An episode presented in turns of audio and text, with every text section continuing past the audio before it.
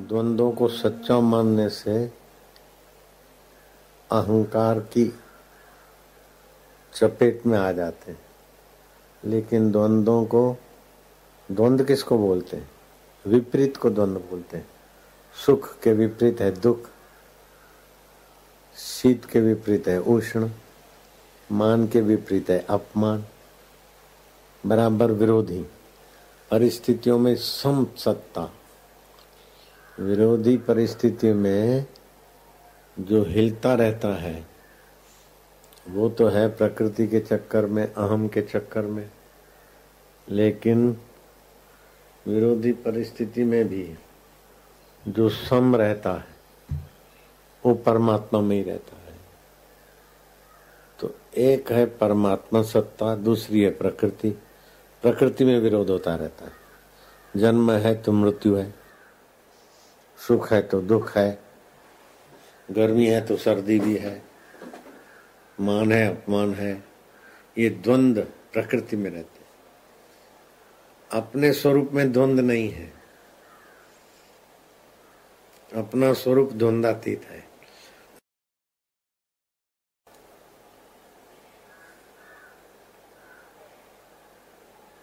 तो आत्मा द्वंदातीत है। शरीर और संसार द्वंद्व में है। चाहे भगवान भी आ जाए तो हाय सीता, हाय लक्ष्मण द्वंद होता ही। तो श्री कृष्ण ने कहा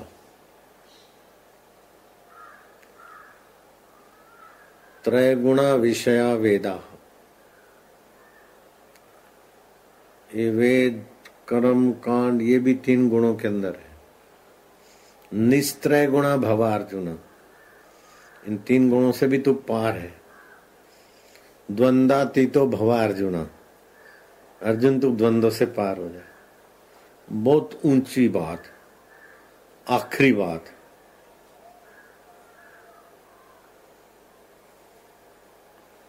जो द्वंद्व से पार हो जाता है, उसके जीवन में द्वंद्व आएँगे। लेकिन द्वंद्वों में सतबुद्धि करके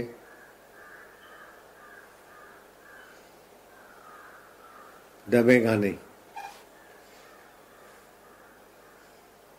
हाय सीते, ये द्वंद्व तो आया।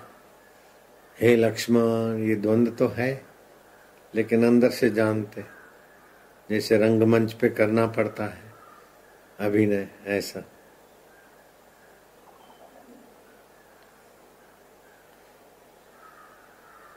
एक दोपहर को श्री रामचंद्र जी बहुत गुस्से के तेवर में आ गए।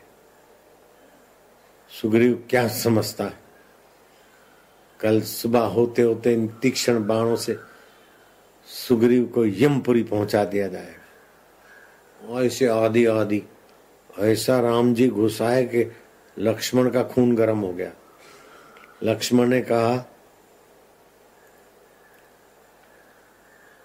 आपका अनुज, लक्ष्मण, ये छोटा सा काम कर लेगा। आप क्यों जाएँगे उसको मारने को?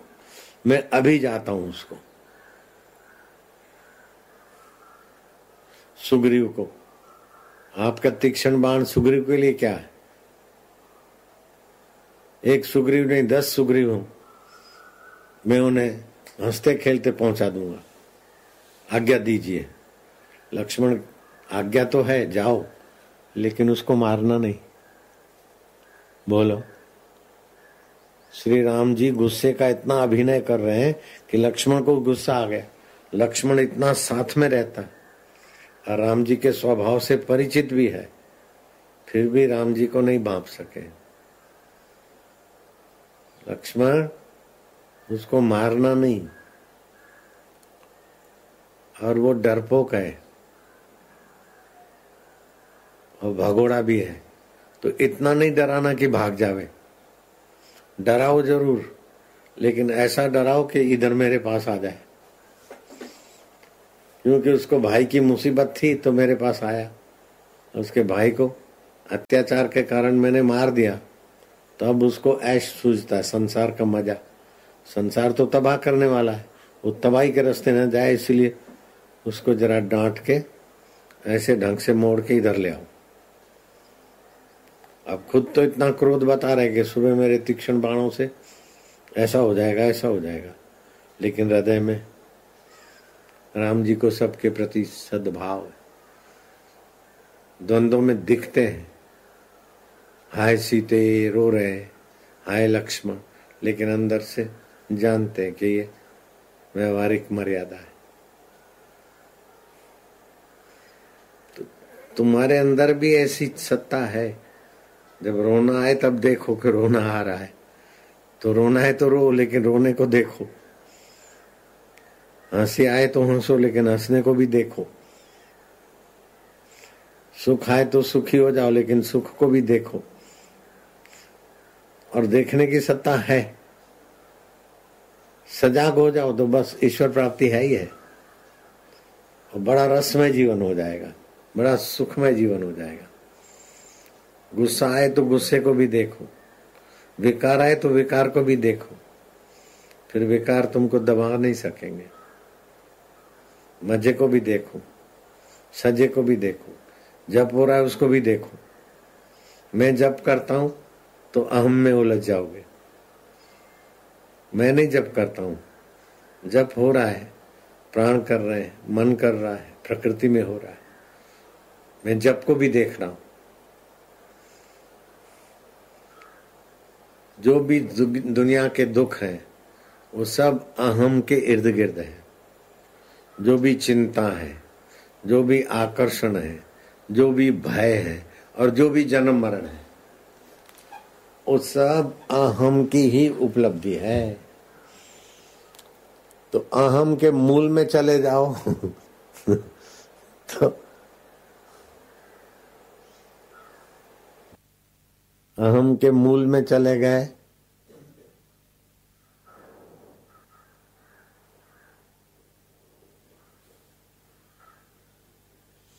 फिर मन इधर उधर जाएगा। अहम के मूल में ज़्यादा देर नहीं टिक पाते हैं, क्योंकि अहम में ही जी रहे हैं, अहम में ही पैदा हुए अहम में ही सुखी दुखी होते हैं, अहम में उलझने की आदत है। तो अहम के मूल तक तो जाते नहीं, जाते तो टिक नहीं पाते हैं। जैसे गोता मारते अंदर, लेकिन पानी में गहरा, टिक नहीं सकते, तुरंत बाहर आएँगे। तो वो तो विवस्था है ऑक्सीजन लेने की। यहाँ विवस्था नहीं है, आदत है।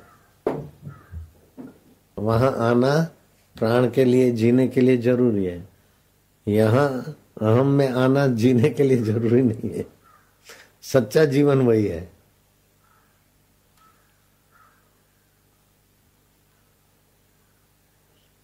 जिसको जीवन बोलते हैं, सच्चा जीवन वही है। अहम का मूल। अहम जहाँ से स्फुरित होता है, वहाँ कोई विकार नहीं है। अरे, गहरी नींद में भी द्वंद का असर नहीं होती। तो परम सत्य में द्वंद कहाँ है? समाधि में भी द्वंद की असर नहीं होती। चाहे सांप लपेट लो, चाहे कोई निंदा करो, चाहे कोई हाँ खटका करे और समाधि से बहिर्मुख हो, तब पता चलेगा। समाधि में नहीं चलेगा।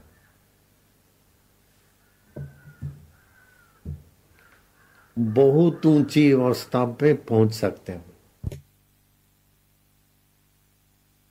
ये ऊँची अवस्था नहीं कि जो बोल दिया हो गया। सोने की लंका बन गई। ये ऊँची अवस्था नहीं। है प्रधानमंत्री बन गए। सोना बना दिया। ये ऊँची अवस्था नहीं है।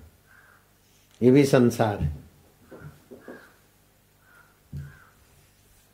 ये भी झंझट में फंसना है। जिससे काई बनी, उसी से वो जंतु बने, पानी के। तो मूल धातु काई का, जंतु का पानी है। लेकिन पानी का गहराई, पानी की व्यापकता, पानी के तत्व को न काई जानती है, न जंतु जानते।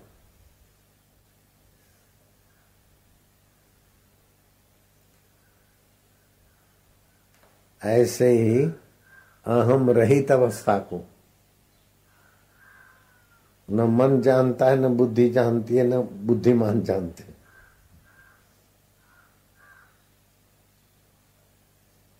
बुद्धिमान भी नहीं जानते अहम रहित अवस्था। बुद्ध तो क्या जानेंगे? अहम रहित अवस्था बुद्धि का विषय नहीं है।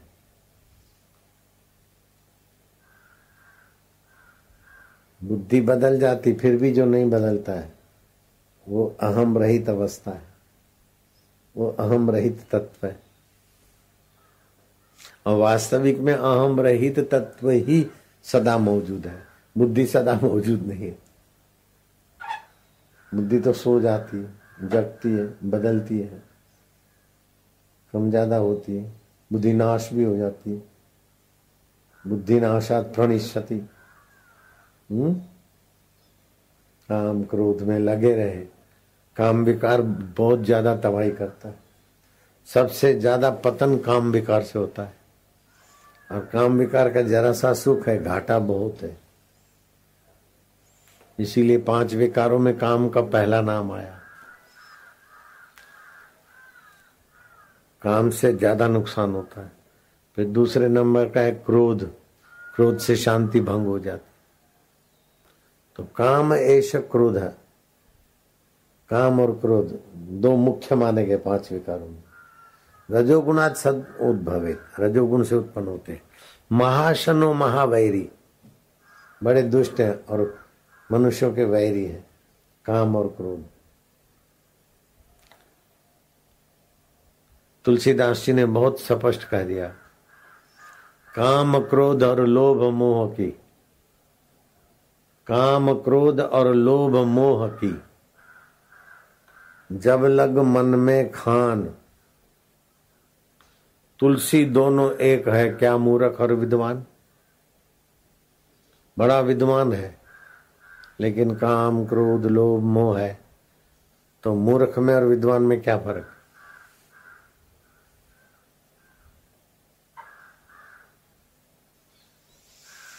ये काम, क्रोध, लोभ, मोह अहम में ही रहते हैं।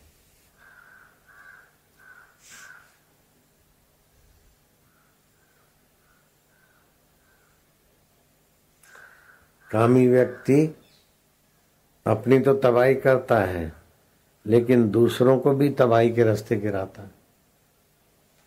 और रामी व्यक्ति, राम में जो आराम पाता है, आप भी शाद आबाद रहता है, दूसरों को भी शाद आबाद करता तो एक होता है काम विकार, दूसरी होती है कामनाएँ। दोनों नुकसानकारक है। काम विकार तो प्रत्यक्ष सत्यानाश करता है। लेकिन कामनाएँ भी कम नहीं है, फंसा देती बड़े अच्छे हैं, लेकिन कामना रहेगी आम के स्वाद की। मरने के बाद आम के कीड़े बन गए। बड़े अच्छे थे महात्मा। तो थोड़ी सी कामना थी, हिरण की तो राजा भरत हिरण बन गए। कामना भी इतनी दुष्ट है। तो फिर ईश्वर प्राप्ति की कामना करे। संसार की कोई कामना को महत्व न दे। ईश्वर प्राप्ति की कामना सारी कामनाओं का महत्व हटा देती है। ईश्वर प्राप्ति की कामना से आसानी से दूसरी कामना महत्वहीन हो जाएगी तो ईश्वर तो अपना आत्मा है। और उसमें ईश्वर भी मदद करते हैं अंतरात्मा देव।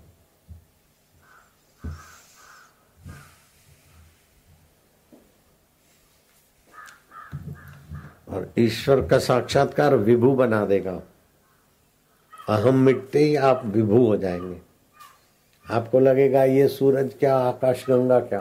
अनंत ब्रह्मांड मुझी में है। ऐसा मुझी में हृदय में नहीं। शरीर छोड़कर वैसे ही है। जैसे आकाश में तुम्हारा शरीर, सबका शरीर। ऐसे अहम रहित हुए तो आकाश भी तुमको अपने में लगेगा। तुम इतने विभू हो। अहम रहित तुम्हारा स्वरूप इतना है कि आकाश भी उसमें तुम्हारे स्वरूप में गुब्बारा लगेगा। ऐसा तुम्हारा स्वरूप है।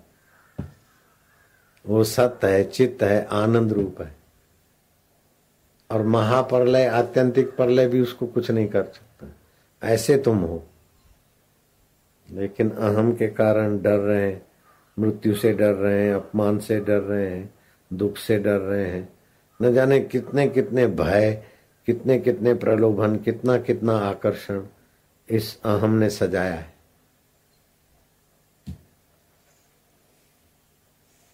अहम भंग होते ही तो बोले तो ज्ञानी भी बोलते, मैं जाता हूँ, मैं बोलता हूँ, मैं खाता हूँ मैं मेरे साधक हैं। तो ये भी तो अहम के बिना तो ये नहीं होता। हाँ।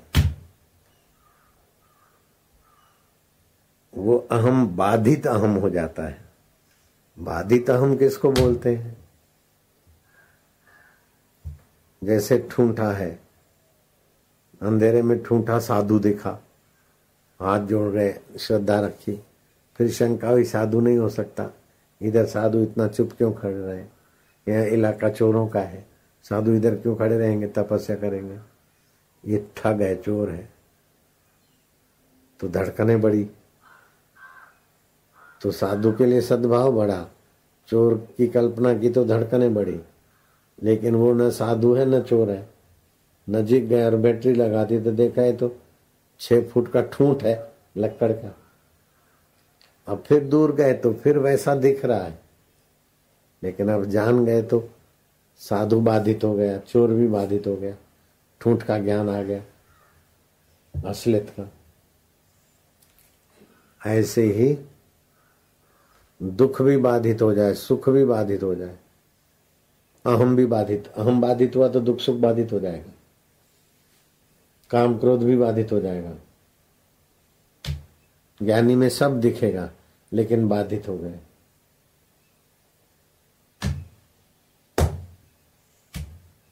इसलिए आश्चर्यकारक है ज्ञानी। समाधि वाला पुरुष भी अच्छा है, लेकिन आत्म साक्षात्कारी अद्भुत ब्राह्मी स्थिति प्राप्त कर। कार्य रहे ना शेष ज्ञानी को फिर कुछ कर्तव्य नहीं जब करना भी कर्तव्य नहीं और जब छोड़ना भी कर्तव्य नहीं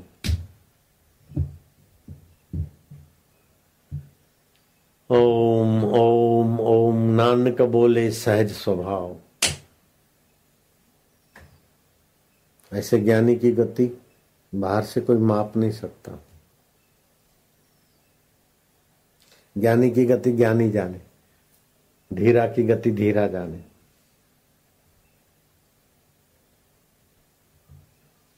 उस आत्मज्ञान की तड़फ हो। तड़फ होगी, ज्ञान होते ही अहम बाधित हो जाएगा। जैसे साधु चोर, ठूठे का ज्ञान होते ही साधु चोर बाधित। रस्सी में सांप दिख रहा है, लेकिन उठा के देखा तो ये तो रस्सी थी। आप दूर से देखते तो सांप जैसा लगता है, लेकिन बाधित हो गई रस्सी। रस्सी का ज्ञान हो गया तो सांप बाधित हो गया। ऐसे पूरा जगत, देवी, देवता, भगवान सब बाधित हो जाते हैं। तत्ववेता की नज़र से भगवान भी बाधित। नहीं जानते थे अपने को। भगवान के लिए गिड़गिड़ा रहे थे। कब मिलोगे शिव जी शिव जी जैसे शिव जी है, वो तो अपना आप है। अब क्या कब मिलोगे?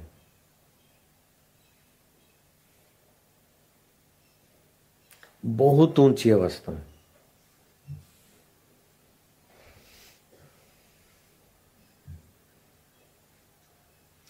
और सरल भी इतनी है। ही सजाग रहे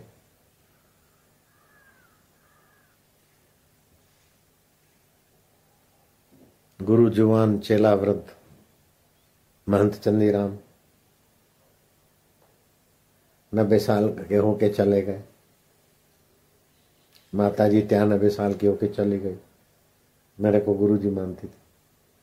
तो ये आत्मदेव में तो ऐसी महिमा है कि बस, बाहर की उम्र चाहे कितनी भी हो। लेकिन आत्मदेव में जग गए तो बस। खाली जगने का सुबह नींद में से जगे ने तो कौन जगा? बोले, अहम जगह है। अहम जगह। फिर मन में आया, बुद्धि में आया। अहम सो गया था मुझमें चैतन्य में। बड़ा शांत था, अपूर्व है। चल अहम भाई, तू जगा है।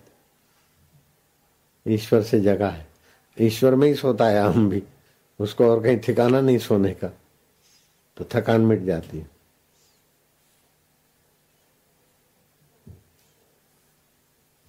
मेरा अहम ले लो। मेरा अहम मिट जाए। ऐसा बोलने से क्या होता है? देखो। जो कुछ आता है उसको देखो। तो अहम का प्रभाव ही गायब हो जाएगा।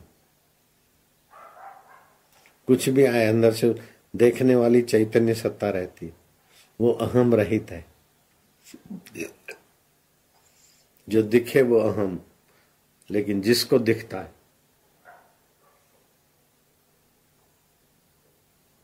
तो जिसको दिखता, वो मैं हूँ तो फिर अहम आ गया तो मैं हूँ बोलना भी नहीं रहेगा। पढ़ो जरा। अहम वाला, बहुत ऊँची बात है सारी सीमाएँ उसी को बांधती हैं जो अहम की झूठी माया से जकड़ा हुआ है। हम्म। है और नहीं है का बोध भी तो अहम की भित्ति पर ही खड़ा है। वह सब भावों स्थितियों और ज्ञानों की आधारशिला है। सारे भाव सारी स्थितियाँ सारे ज्ञान की आधारशिला है। हम्म। इसे ही खोना है। वो इसी अहम को खोना है। अब जो भी ज्ञान है अहम में है जो भी भाव है अहम में है जो भी उपलब्धियाँ हैं अहम में है जो भी घाटे हैं वो अहम में है अपने स्वरूप में कोई घाटा ही नहीं है। अब कोई उपलब्धि भी नहीं जो भी उपलब्धि है, वो सब अहम अहम ही सारी उपलब्धियों का आधारशिला है। चाहे दुख की, घाटे की, फ़ायदे की सारी उपलब्धियाँ का आधारशिला अहम है, और अहम की आधारशिला अपना आपा है। जैसे सेवाल की आधारशिला पानी, सेवाल के जंतुओं की आधारशिला पानी जंतुओं की आधारशिला सेवाल है और सेवाल की आधारशिला पानी है। हम्म? ऐसे ही। कितना सुगम खेल है। समझ में आ जाए तो यूँ चुटकी में।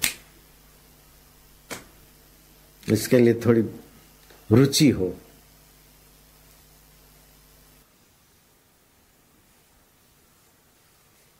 ईश्वर प्राप्ति के सिवाय कुछ भी प्राप्त हुआ। समझो दस लाख रुपया रोज प्राप्त हुआ तो भी धोखे में मरेगा। घाटा है। ईश्वर प्राप्ति छूट गई और दस लाख रुपया रोज मिल गए तो भी मुसीबत बढ़ी। खाया पिया, स्वभाव बिगड़ा, आदत बिगड़ी, मर जाएँगे। तो इस चीज़ें तो यहाँ पड़ी रहेगी, गंदी आदत में फिर प्रेत हो जाएँगे। और सब चला गया। एक टाइम ठीकरे में चंडाल के घर की भिक्षा लेके खाते। लेकिन ईश्वर प्राप्ति में बढ़ रहे हैं तो बहुत फ़ायदा है। ईश्वर प्राप्ति सर्वोपरि। अहम मिटा तो ईश्वर मिला ईश्वर मिला तो अहम बाधित हो गया। ऐसा नहीं कि पहले अहम मिटे फिर ईश्वर मिले, अथवा पहले ईश्वर मिले फिर अहम मिटे, ऐसा नहीं होता। पहले सूरज उगे फिर अंधेरा जाए, पहले अंधेरा जाए फिर सूरज उगे। ऐसा नहीं। पहले खाना खा ले, फिर भूख मिटे। अथवा पहले भूख मिटे, फिर खाना खाए, नहीं। खाना खाते गए, भूख मिटती गई। ईश्वर में टिकते गए तो अहम विसर्जित होता गया। सूरज आता गया तो अंधेरा जाता रहा। आने के पहले ही, सूरज आने के पहले ही अंधेरा चला जाता है। आने की तैयारी हो। तो हम ईश्वर के रास्ते आगे बढ़ रहे हैं कि पीछे गिर रहे हैं। इसका क्या थर्मामीटर है? कि पहले जो दुख के समय दुख होता था, उतना ही दुख होता है तो आप ईश्वर के रास्ते आगे नहीं हो। दुख के समय पहले जितना दुख होता है, उससे कम हो रहा है। सुख के समय भी पहले जितना सुख होता है, उससे कम हो रहा है। सुख तो ईश्वर के रास्ते हो। लेकिन सुख की चीज़ पहले जैसा ही सुख देती है। दुख की चीज़ पहले जैसा ही दुख देती है। तो आपकी ईश्वर के रास्ते प्रगति नहीं है। सुख दुख फीके होते जाएँगे। तो आप ईश्वर में टिक रहे हो। जो भी चीज़, वस्तु, व्यवहार करने में पहले जो सुख मिलता था, उतना ही मिलता है तो आप ईश्वर के रास्ते आगे नहीं बढ़े। वो बाहर सुख कम हो गया, फीका हो गया। तो अंदर आप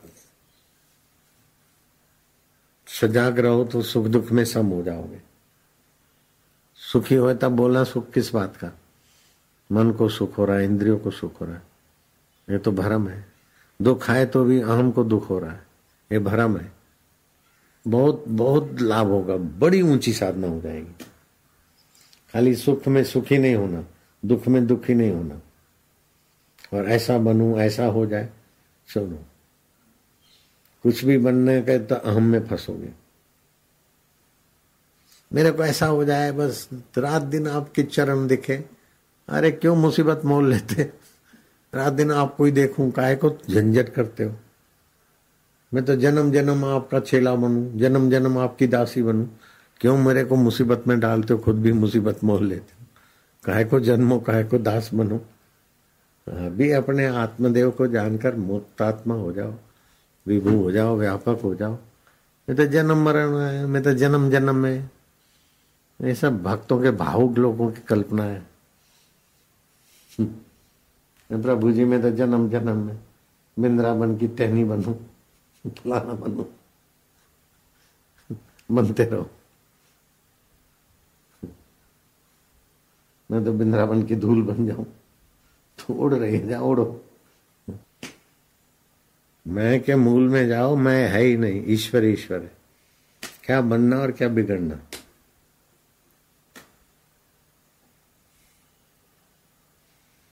अब एक प्रश्न यह हो सकता है कि अहम खोया कहाँ और कैसे जाए? अहम अहम में ही सारी मुसीबत है तो अहम कहाँ खोए? कैसे खोए? अहम को कहाँ खो दे में? कहाँ छोड़ देवे कैसे छोड़ देवे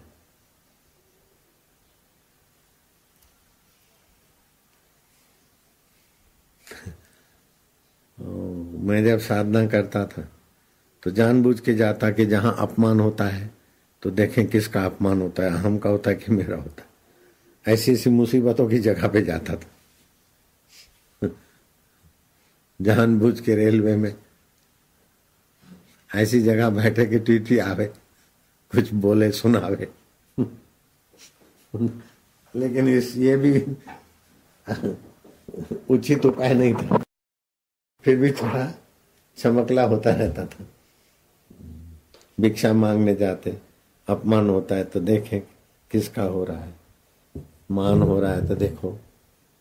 और इतनी जय जयकार हो रही है। हम तो फूल फूल के परेशान हो जावे। निंदा हुए तो हम दुखी हो गए। अनिद्रा का रोग लग जावे लेकिन गुरु महाराज ने घर में घर दिखला दिया, मौज ही मौज है। सर्वपति पद है। हाँ अहम को कैसे छोड़ें? अहम को कैसे मिटाएँ? अहम से पल्ला कैसे छुड़ाएँ? हाँ। यदि उन पदार्थों एवं स्थितियों में चाहे वे दिव्य हों अथवा अदिव्य अपने को खोने की चेष्टा की जाए जिनका अनुभव ही बिना अहम के नहीं होता तो किसी प्रकार भी अहम का खोना संभव नहीं है। हाँ, चाहे दिव्य वस्तु हो चाहे अदिव्य वस्तु हो हाँ, उनके अनुभव में अपने को खोए। अरे आम के बिना तो उनका अनुभव नहीं होता तो खोएगा कैसे उसमें? दिव्य दिव्य में चाहे अदिव्य में। हम नहीं खो सकते आप। हम के बिना तो दिव्य, अदिव्य का अनुभव ही नहीं होगा। कितनी सूक्ष्म बात है, प्रेम जी।